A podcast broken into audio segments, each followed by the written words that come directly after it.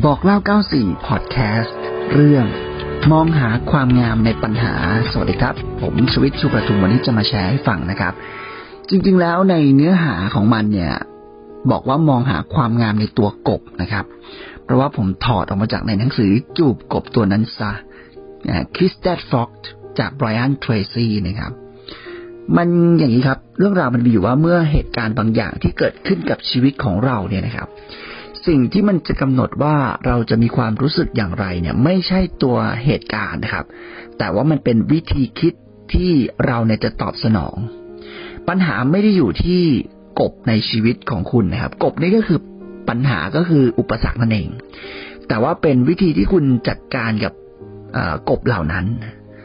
เมื่อคนสองคนเนี่ยเผชิญกับเหตุการณ์อันเลวร้ายในแบบเดียวกันนะครับ คนหนึ่งอาจจะฟันฝ่าปล่อยวาง แล้วก็กลับมาใช้ชีวิตได้ตามปกตินะ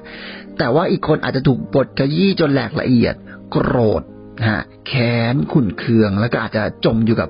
ความทุกข์เนี่ยยาวนานทีเดียว เหตุการณ์เดียวกันครับปฏิกิริยาตอบสนองกับต่างกันโดยสิ้นเชิงครับ มีหนังสือเล่มหนึ่งนะครับ ของคุณเฮเลนชักแมนนะครับเขาก็ได้บอกไว้ว่าเราเดี่ยชอบที่จะให้ความหมายกับทุกสิ่งที่เราเห็น หมายความว่าตัวเราเองนั่นแหละครับ ที่เอาอารมณ์ไปผูกกับสิ่งต่างๆ รอบตัว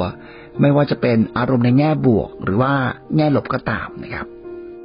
ทีนี้วิธีการแก้ไขเขาบอกวิธีที่เร็วที่สุดในการเปลี่ยนความคิดในแง่ลบ ให้กลายเป็นบวก แล้วก็ปลดปล่อยตัวเองให้เป็นอิสระจากประสบการณ์อันเลวร้ายในอดีตนะครับ ก็คือการตัดสินใจอย่างแน่วแน่ครับ ว่าจะมองอดีตของคุณในมุมที่ต่างออกไปจากเดิม ทันทีที่เราได้ปฏิบัติตามกฎแห่งการแทนที่ แล้วก็เปลี่ยนความคิดในแง่ลบเนี่ยให้กลายเป็นบวกซะ อารมณ์ของเราจะเปลี่ยนแปลงไปในทันทีเลยครับ ทีนี้เขาบอกว่าในวัยอดีตเนี่ยมีผลต่อ